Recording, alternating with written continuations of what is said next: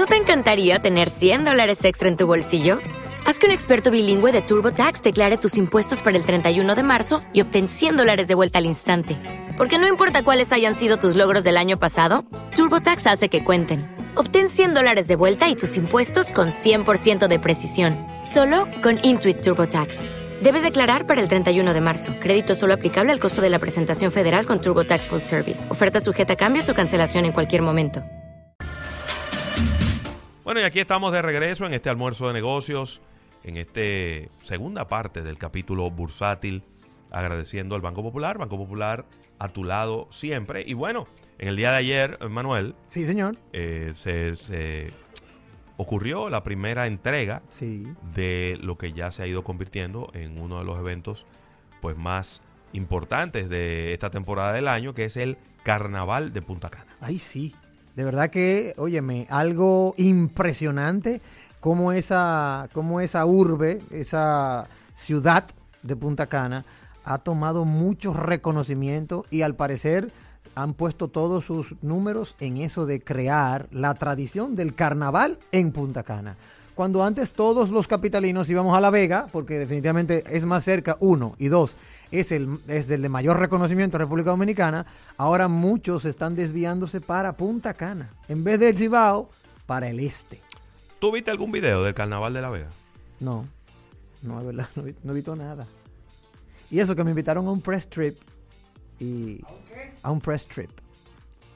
Un viaje de la prensa. Un viaje de prensa. un press prensa. trip, sí. Tú sabes, pre- press. Es que, es que, a ver, el Carnaval de La Vega Pero es verdad, yo como que lo veo... como Vamos, que- ¿Qué es lo que está pasando? tiene varios años eh, que yo lo veo un poco de, cap- de- de- de capa caída. No necesariamente en la organización, No. ni- pero no necesariamente ni siquiera en la organización, ni en los eventos que se hacen, ni nada, sino yo creo que es un tema de comunicación. Sí, cierto. Porque el Carnaval de La Vega, mucho antes de que se volviera famoso para los capitaleños, el Carnaval de La Vega estaba ahí, existía. Sí. Y los verdad. veganos hacían su carnaval y lo disfrutaban a modo interno. Luego vino ese gran eh, visionario, eh, Edwin Gómez, Sí. y eh, empezó llevando autobuses de capitaleños al carnaval de La Vega. Primero uno, después dos. Pero Edwin Gómez llegó a llevar 50 autobuses metro al carnaval de La Vega Sí, es verdad. y se convirtió en un evento que era siempre un evento obligatorio en esta temporada del año. Todos los domingos de febrero teníamos el carnaval de La Vega y uno iba o uno iba a una de las cuevas. Pero el carnaval de La Vega primero no ha sabido gestionar adecuadamente las crisis que le han ocurrido. Cierto. Ha habido crisis de gente, problemas. No que solo si de gente, también que- de marcas, Que si una José riña, Y marcas. que una gente que una que le una puñalada a otra, una Sí, marca, sí. que las marcas. Pero señores, recuérdense que aquí la guerra de las cervezas Sí. se dio en el Carnaval de La Vega. Yo lo, yo lo filmé en mi cuenta esa de, de Instagram. Yo filmé cómo montaban una marca de cerveza que no debía estar por un tema de exclusividad Claro. y la estaban montando y poniendo paneles y vendiéndola inclusive. Y llegaron ahí unos policías y una cosa y una comitiva y tuvieron que prohibirle a esa marca que comercializara, pero que no, que él tenía un acuerdo, pero que no era un escándalo. Eh, no debía ocurrir nada de eso. No. Todo eso debió haber estado bastante claro. Cierto. Yo recuerdo en el tiempo en donde yo eh, eh, tuve a mi cargo eh, montar tarimas y eventos en el Carnaval de La Vega que había que, había que plantarse. Claro. Había que plantarse, porque si tú te descuidabas, te ponían en el lugar más malo, en el lugar más feo, y o te dejaban fuera del carnaval, Eso solo lo- por intereses. Exacto, te iba a decir, eso como los gondoleros en supermercado.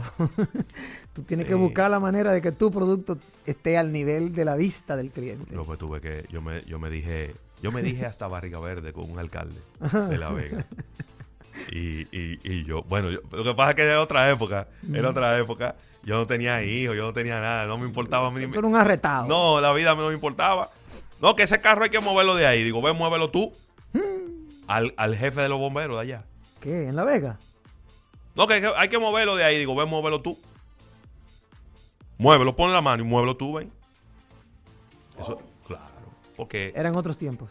eh, eh, nosotros llegamos allí, cuando yo trabajaba en Frito Lay, llegamos con un grupo de carnaval, con el dinero de Frito Lay, disfrazamos 50 gente. Y nosotros llegamos a, eh, vamos a decir, a, afectar el liderazgo de grupos que tenían 20 y 30 años. Y nosotros Sí. llegamos con un grupo que lo que tenía era 5 años. Estábamos disfrazando, disfrazando 50 gente. Y entonces había muchos intereses y nos quisieron hacer la vida imposible. Y hubo que plantarse ahí en dos patas, ¿no? Para que las cosas ocurrieran y funcionaran bien. Pero lamentablemente, todo, todo aquello le, le- le fue dando realce e importancia. Claro, Todas las grandes marcas querían tener una cueva en el Carnaval de la Vega. claro. Pero desde hace tres o cuatro años el Carnaval de la Vega no suena. El Carnaval de la Vega parece que a lo interno de la Vega tienen las diferencias que hay entre ellos mismos son muy grandes. Sí, Y el Carnaval de Punta Cana ha hecho todo lo contrario. Lo ha hecho muy bien organizado. Tiene un, un aura de aspiracional. sí. Porque a quién no le gusta estar en Punta Cana. Claro. El solo hecho de tú estar en Punta Cana ya es una ganancia. Claro que sí. Entonces, eh, el Carnaval de la Vega Está perdiendo brillo. opacado completamente Sí, está por, el, por el brillo. Carnaval de Punta Cana. De hecho, en el carnaval de Punta Cana, tú también puedes, te das cuenta de esa organización que tú señalas, porque hay una organización que pareciera una empresa privada. Ahí no hay empujones, ahí tú no ves delincuentes, y ahí tú ves que todo el mundo respira en pos de que no solo el carnaval, sino el turista Ah. también lo disfruta. Por ejemplo, en el de ayer se registran que hubo más de mil turistas disfrutando del carnaval Ahí está. Se registra un dato como ese. Entonces, en el de La Vega tú, tú no vas a ver eso. Porque lamentablemente el de La Vega, si bien es cierto que tiene muchos años tradición, no menos cierto es que como que han de una u otra manera dejado de lado el tema de la seguridad. Han habido atracos, han habido violencia, han Sí, habido, claro. óyeme, cosas, cosas eh, desagradables. Y esa verdad hay que decirla. Bueno, pues ayer a las 4 de la tarde, eh, como tú bien señalas, en el carnaval de Punta Cana, se coronó al rey Momo, como se le llama, Sí. que fue nada más y nada menos que a George Bell, el toletero dominicano. Yo no, yo, a Un- mí se me un- había olvidado su Un nombre. perro caliente. Él, él nunca creyó eso, de que a los peloteros se les zafaba un bolazo. el que le pegaba un bolazo tenía problemas con él. Sí, sí, De que una reta en la costilla. sí, Se iba, se fajó con Boston entero. sí, Con el equipo de Boston entero se fajó Jorge Bell y le dio golpe a todito. sí, Una estrella, un tremendo pelotero. eh, un- una persona que debiera ser mucho más recordado por sus hazañas que lo que lo recordamos actualmente, ¿no? Pero Sí. así somos nosotros los dominicanos. Qué bueno que lo hayan nombrado como el rey del carnaval de Punta Cana al gran Jorge Bell o George. George Bell. eh, tremendo, una gloria del, del deporte de la República Dominicana. Claro, y hay que aplaudir esta iniciativa del tema de Punta Cana porque es una realidad, ese es el aeropuerto que más gente recibe. Y desde ahí se puede de una u otra forma despertar el interés a los turistas de que también conozcan el de Santo Domingo, el de La Vega, el de San Juan. Si su primera conexión en, en cuanto a carnaval se refiere va a ser con el de Punta Cana, ellos entiendo que están garantizando la mejor de las presentaciones. O sea que, válido. Llamada. Sí, tenemos una llamadita. Micrófono para Ah, pero vamos a ver, vamos, ¿quién vamos a tenemos escuchar. por ¿Cómo están? ¿Quién tenemos en línea? Hello. Henry de Marchena. Hey, Henry, ¿cómo estás? Bien, gracias. Con relación al tema del carnaval vegano, ha sido afectado por dos cosas puntuales. A ver. La música urbana y los políticos con las campañas electorales. Pero que la música urbana no, no tiene poco tiempo, ni los políticos siempre han sido lo mismo. Lo que pasa es que ellos hacen incidencia de forma directa y, patro- y patrocinan ciertos eventos dentro del mismo carnaval. Sí. Entonces se quieren tomar toda la avenida de los promociones para ellos. Y ciertas casetas de otros patrocinadores son afectadas como te afectó a ti cuando trabajabas con Frito Lay. Bueno, Entonces, que el público último que ha llegado al Cabal de la Vega es un público joven sí. Que obedece a ciertas disciplinas, obedece a ciertos niveles económicos. Entonces, la gente que iba con sus niños y niñas y familias ha estado criticando la presencia de ciertas características de ciertos urbanos y, y políticos. Bueno, Entonces, eso tiene que manejarse. También ellos tienen asuntos internos que todavía no se han resuelto sobre los patrocinios. Los mismos directores del, del canal de La Vega a veces están en conflicto por, no, por una cosa y por la otra. Gracias y que tenga muy feliz tarde. Gracias, gracias, Gracias. para ti también. Yo, Gracias yo no, no pongo en duda nada de lo que tú me has dicho, pero quiero seguir profundizando porque siento que hay algo más. Porque lo político, siempre, recuérdate que es, es una- un evento que lo organiza la alcaldía de La Vega, pero también está lo que se llama la Unión Carnavalesca Vegana, que es UCABE, Sí, que pero... son quienes organizan el evento. Claro, en ese sentido sí. Ahora bien, lo que dice el oyente tiene mucho, pero mucho de real con el tema del conflicto de intereses. Como no es una empresa privada, por decirlo de una u otra forma, Sí. es una empresa que tiene cierta vulnerabilidad económica y que, no quiero que suene feo, pero se vende al mejor postor. Mira cómo ese conflicto de patrocinio todavía no se resuelve. Y eso surgió por un tema de conflicto de intereses, el tema de los patrocinadores. El tema de la UCA y de la alcaldía también repercute mucho, porque no, no se ponen de acuerdo con los lineamientos para mantener de una manera, eh, un alto nivel, el tema de cómo, cómo desarrollar el evento. Mira, si, no, si lo comparamos con el de Punta Cana, tú te das cuenta que en Punta Cana lo manejan como con, un, con una perfección cuasi corporativa. Oye, tú encuentras food trucks, tú encontraste 21 tarimas en donde tú podías ver los desfiles, 10 gradas de entrada gratuita, música en vivo, entretenimiento, pero lo que dice el oyente también es una realidad. Esa, eso Un es evento familiar. un evento familiar. En La Vega, ya tú no encuentras un evento No, familiar. ya no era un evento Un familiar, holgorio. ya era un y tigueraje. los músicos urbanos, entre las cuevas, José Luis, entre las cuevas se disputan cuál es el que sube más la porquería que está oyendo. Ay, ay, Dios mío. Vamos a ver quién tenemos en la línea telefónica. Buenas. ¿Cómo están, chicos? Como siempre, es un placer escucharles. Hey, Gracias. cuéntame, estrella. Tú sabes, yo era asiduo visitante del Carnaval de La Vega. ¿Y qué pasó?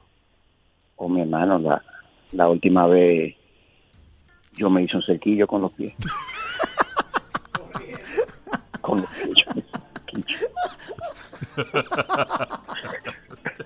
en mi vida yo había corrido tanto. El Sánchez me queda chiquito.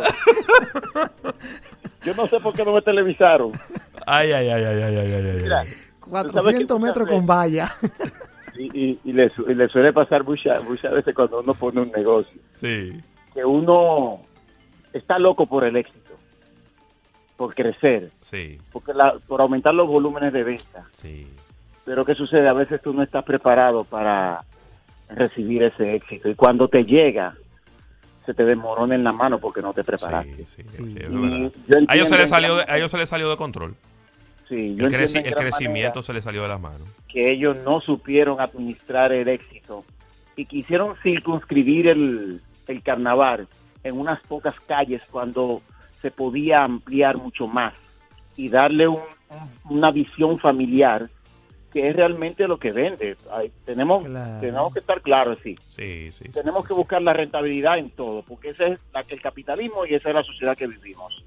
Entonces, tú no te puedes circunscribir simple y llanamente a un solo público. Y fíjate, como ustedes hacen el señalamiento sobre el carnaval de Punta Cana, y sí. Es una voz- eh, lo de Punta Cana es una visión corporativa. Totalmente. Y las Claro. visiones corporativas Y turística, orden y turística, y y tienen turística. enfoque, sí. No, no, no una chelcha, no una chelcha eh, eh, de un tigueraje, no. Gracias, gracias por tu llamada, gracias por tu Gracias. llamada. Diablo, el hombre no arregló el final del programa, Sí, se hizo un sí. cerquillo con los pies. Barbarazo. Bueno, ahí está. Vamos a, a seguir hablando y seguir analizando este tema. Ojalá que nos calle eh, el carnaval y de La Vega y de repente veamos, antes de que termine este mes de febrero, veamos cierta reactivación. Ojalá. Porque eso es lo que nosotros necesitamos. Necesitamos buenos carnavales en diferentes partes del país. Eh, por ejemplo, el de Bonao, que me dicen que es muy bueno. El de Montecristi también. Vamos a ver qué ocurre con todo esto. Mientras tanto, el de Punta Cana dio adelante. Ya lo sabes. Y bien dado. Así que, señores, vamos a agradecer a este Banco Popular. Banco Popular a tu lado siempre por este capítulo bursátil. Y se termina el programa del día de hoy. Vamos a agradecer a Supermercados Nacional, que son la gran diferencia, y a la Asociación La Nacional, quien es tu centro financiero familiar, familiar, donde todo es más fácil. Agradecer a Manuel Rivera, el impecable, que ha estado estas dos horas completitas aquí con nosotros y desearle pronta recuperación en una pierna biónica a nuestro compañero Rafael Fernández. Manuel. Sí, definitivamente gracias a ustedes por siempre A invitarme. las 8. El que quiera escucharme de nuevo a las 8 de la noche en la hermana emisora Rumba 98.5 FM, allí estoy diariamente en Impecable Radio.